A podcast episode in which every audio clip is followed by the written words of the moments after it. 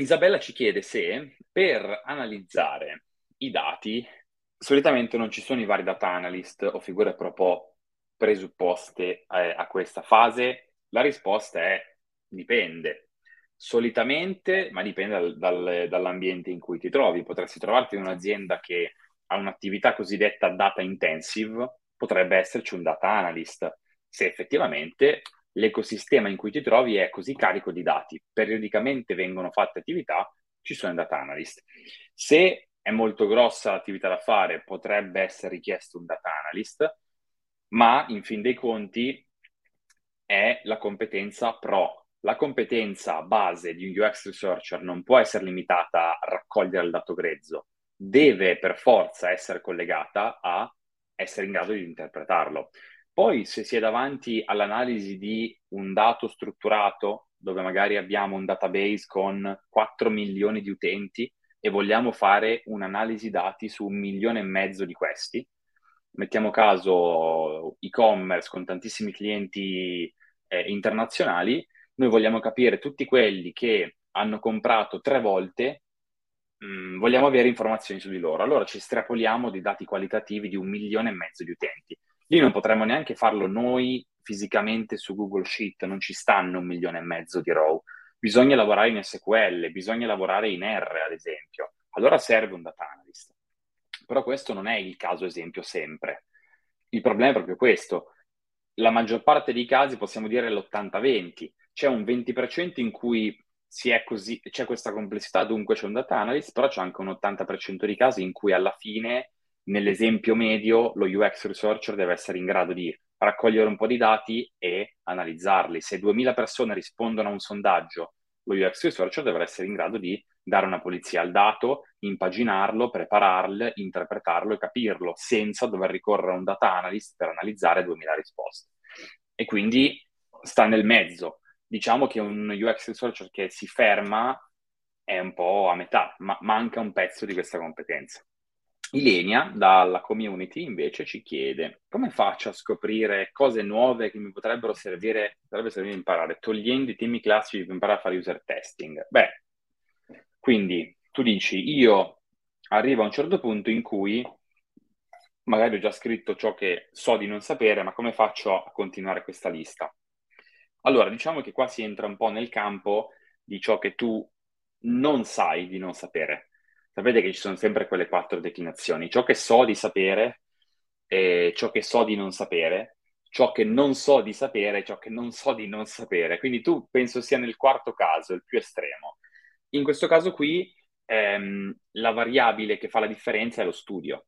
Quindi essere persone curiose che si domandano, che leggono, che comprano un libro in più, perché poi così facendo scopri cose di cui non eri a conoscenza che potrebbero tornarti utili o magari anche non, magari però ti tornano utili. E quindi le approfondisci, quindi scopri in che cosa dovresti migliorare. Leggendo un libro sull'innovazione, sulla tecnologia, sul business, sul marketing, scopri una cosa che ti può essere utile su cui non sei brava e allora te la segni ed ecco che hai scoperto qualcosa.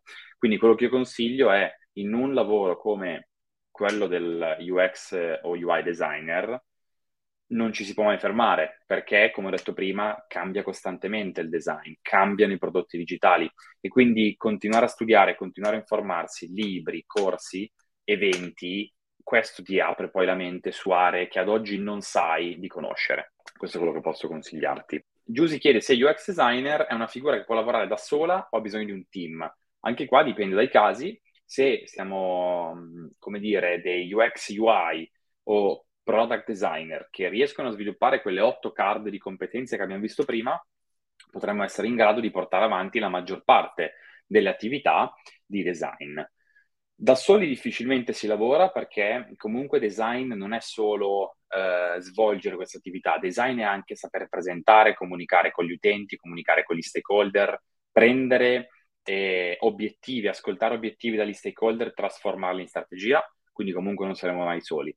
C'è chi fa freelance, un freelancer, può benissimo lavorare da solo se è molto orizzontale, oppure si può essere più specializzati su qualcosa e lavorare magari in un team ehm, dove più persone fanno cose diverse o lo fanno insieme e così via, come nel caso di iStudios, ad esempio. Floriana, ciao Daniele, è stato davvero interessante. Eh, sto studiando al momento le UX KPI. Pensi che farete un webinar su questo argomento? Trovo complesso in alcuni casi capire quale KPI sia il caso di misurare. Sì, eh, sarebbe super eh, una bella proposta che mi salvo, eh, Floriana, perché sul mondo delle KPI c'è davvero tantissimo e è una tematica un po' avanzata. Quindi piuttosto esatto, faremo magari un webinar o una masterclass a, dedicata a quello. Eh, intanto vi consiglio di approfondirle a, in generale. Se scrivete UX KPI su Google trovate in teoria quasi subito un nostro articolo eh, in cui abbiamo parlato di UX KPI. Ci sono anche delle guide in community eh, in PDF sulla UX KPI. E sicuramente capire che cosa misurare. Ci sono dei framework come il framework eh, Google Earth scritto come cuore, non come terra, ehm, che ti fa capire come disegnarti la KPI che ti serve in base all'obiettivo. Quindi ti, prima ti fa capire che cosa vuoi, capi- cosa vuoi, scoprire e quindi arrivi a che cosa devi misurare. Eh, però poi ci sono KPI di prodotto e che, che si allacciano alle KPI di esperienza. E per esempio, una delle cose che noi vogliamo approfondire è tutto il mondo di Mixpanel. Noi vogliamo fare video e webinar dedicati a Mixpanel che è uno strumento avanzato che permette di tracciare ciò che succede all'interno dell'app, all'interno del software, crearsi delle KPI e delle dashboard che ci fanno capire se l'esperienza e se il prodotto sta funzionando bene o male. Eh, però assolutamente sì, faremo qualcosa di dedicato a riguardo 100%. Ciao Daniele, ci dice Erika, ho appena concluso un master in UX e sto iniziando a fare colloqui. Non ho alcuna esperienza nel campo, e potrei ricevere una proposta di lavoro come stagista in azienda che fa consulenza, ma che non ha un team di design. Perciò ti chiedo, ha senso iniziare a lavorare in un contesto simile dove l'unica UX designer sei tu? Um, ma allora Erika, dipende appunto questa azienda che fa consulenza, che tipo di approccio abbia, cioè se fa consulenza nel senso che prende le persone nel suo team e le manda per periodi di lavoro a aziende clienti, però anche lì dipende.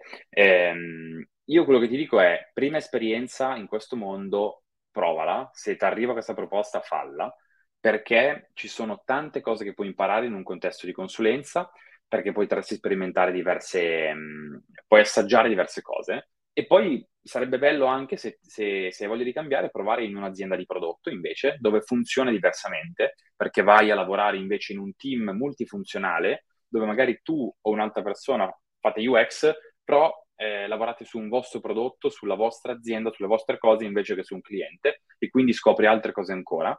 E poi potreste, potrebbe mancarti un terzo step che è il eh, design studio, che è un po' quello che ad esempio è iStudios, che invece che fare classica consulenza, cioè man- fare outsourcing, mandare persone alle aziende clienti, invece crea team di design ad hoc per le aziende che hanno bisogno. Internamente creiamo praticamente una fusione tra un paio di designer nostri e, e il team dell'azienda e lavoriamo a quattro mani con loro e quindi è un'altra esperienza ancora. Quindi ti direi, bello lavorare in consulenza perché impari qualcosa, bello lavorare sul prodotto, bello lavorare in design studio, per cui se è la prima esperienza prendila perché sicuramente imparerai tante cose che ti torneranno utili e è sempre tempo di cambiare, è sempre tempo di rifare, quindi prendila assolutamente, ecco.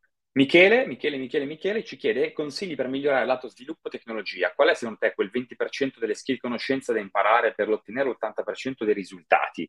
Allora, sul sviluppo tecnologia ti direi, se fai UX, UI, fai anche UI, approfondisciti come funzionano le griglie, i CSS, creare degli style, lavorare in HTML quando si parla di front-end, come ragiona un front-end developer te lo riassumo così, approfondisci un po' le tematiche di front-end development, anche solo per sapere di cosa stai parlando, sapere come ragiona un front-end quando imposta una nuova interfaccia. E poi impara invece tutto ciò che riguarda il funzionamento nel dietro le quinte dei prodotti digitali. Esiste un libretto che si chiama Swipe to Unlock, parla di tecnologia non per technology, quindi praticamente non è complesso, però ti dice cos'è un API, come funziona un API, cos'è un database, come funziona un database, cos'è un server in cloud, come funziona parla in maniera super eh, potabile, questo secondo è l'altro che ti fa allargare proprio la visione su come poi funzionano i prodotti digitali.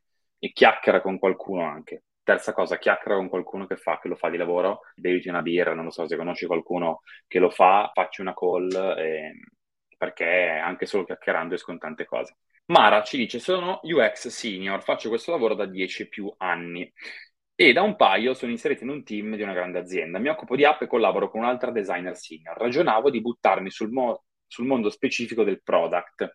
Consigli su corsi o su o cosa concentrarsi? Se capisco bene, quindi Mara ti manca un po' tutta la parte di UI, perché immagino che in dieci anni di sola UX tu abbia approfondito molte cose però ti manca tutto quel gruppo di cui parlavamo prima che vorresti approfondire, interaction, user interface, eccetera. Quello che io ti consiglio è, sì, eh, consigli corsi su cosa concentrarsi, ti consiglio di iniziare a, a buttarti a progettare perché hai un bagaglio di esperienza che potrebbe già darti tanto e quindi la sperimentazione nel breve sulla user interface fa la differenza. La verità è anche questa, la differenza sulla user interface fa tantissimo la pratica, invece che sul, sulla UX c'è 50% studio e 50% pratica, secondo me.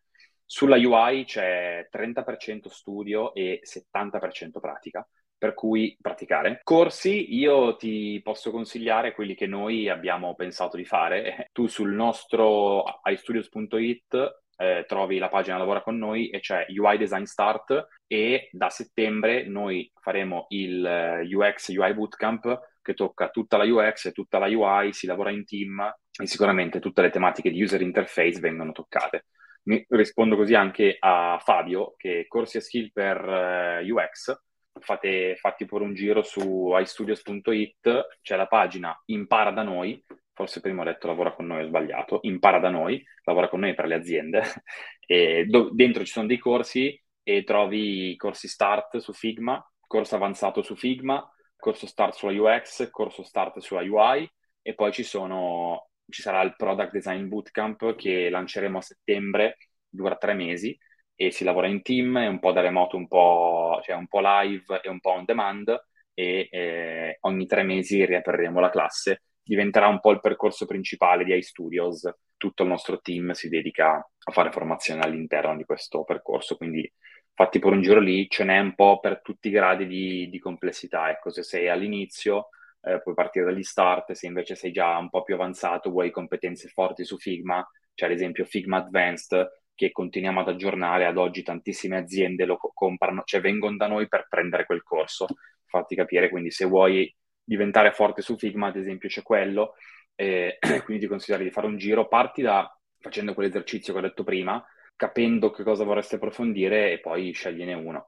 Altra cosa, libri. Io personalmente sono stato, sono stato un grande fan dei libri, seguo corsi, ho seguito corsi su tematiche su cui voglio accelerare e poi leggo tanto, quindi anche lì eh, in uh, community trovi una guida con dentro quasi 50 libri che abbiamo noi inserito negli anni. Vai sul gruppo Facebook e sulla tab guide lo trovi. Ci chiede Laura come fate a capire alle aziende cosa gli serve. Molti cercano UX senza sapere cosa sia. Nel senso, le aziende vengono da noi quando hanno un bisogno abbastanza specifico. Noi ormai da quasi quattro anni che praticamente eh, tutti i giorni facciamo tantissimo marketing su che cos'è la UX. Tutte le aziende che, con cui noi lavoriamo sono aziende che vengono da noi e ci dicono noi sappiamo cosa fate e vogliamo lavorare con voi. Questa è la scelta che può fare un'azienda come il nostro studio di dire facciamo marketing su cos'è la UX così attraiamo chi ne è interessato e chi lo capisce veramente. Contemporaneamente noi sappiamo che c'è un grosso gap e quindi tutto ciò che facciamo è anche orientato a questo. Informare il più possibile, crescere il più possibile persone che siano poi in grado di influenzare a loro volta aziende, perché spesso sì, UX design ad oggi non è compreso da molti e sta cambiando, sta crescendo, sta migliorando tanto, sta accelerando eh, e noi ecco, ci mettiamo del nostro. Quindi come facciamo a capirlo? Le aziende che vengono da noi, essendo che vengono dal nostro marketing, sono informate su cosa hanno bisogno, su cosa facciamo noi e se non lo sono capita raramente, ma diciamo glielo spieghiamo e se non sono disposte a lavorare le salutiamo. Ecco. Ok, se c'è ancora qualche domandina, ben volentieri ne è arrivata una, la faccio al volo. Quanto è importante fare networking per trovare lavoro? Networking è importante in generale sempre, quindi io ti direi tanto, perché costruirsi una rete di persone che ci conoscono a livello professionale è quello che poi nel lungo termine vale di più e ci portiamo dietro a prescindere dal lavoro che facciamo, a prescindere dal lavoro che cambieremo. Quindi io ti consiglio assolutamente di cercare di fare networking come puoi, inventandoti i tuoi metodi. Ah, Nunzia, ok, Nunzia, vedo ora il tuo nome, per cui con- è, è importante, ti consiglio di provarlo, superare quello scoglio iniziale, provare ad andare ad eventi, eh, scrivere a qualcuno che trovi su LinkedIn perché magari ha voglia di farsi anche solo 10 minuti di chiacchierata e, e quant'altro, per cui ti consiglio di spenderci un po' di tempo, di buttarti.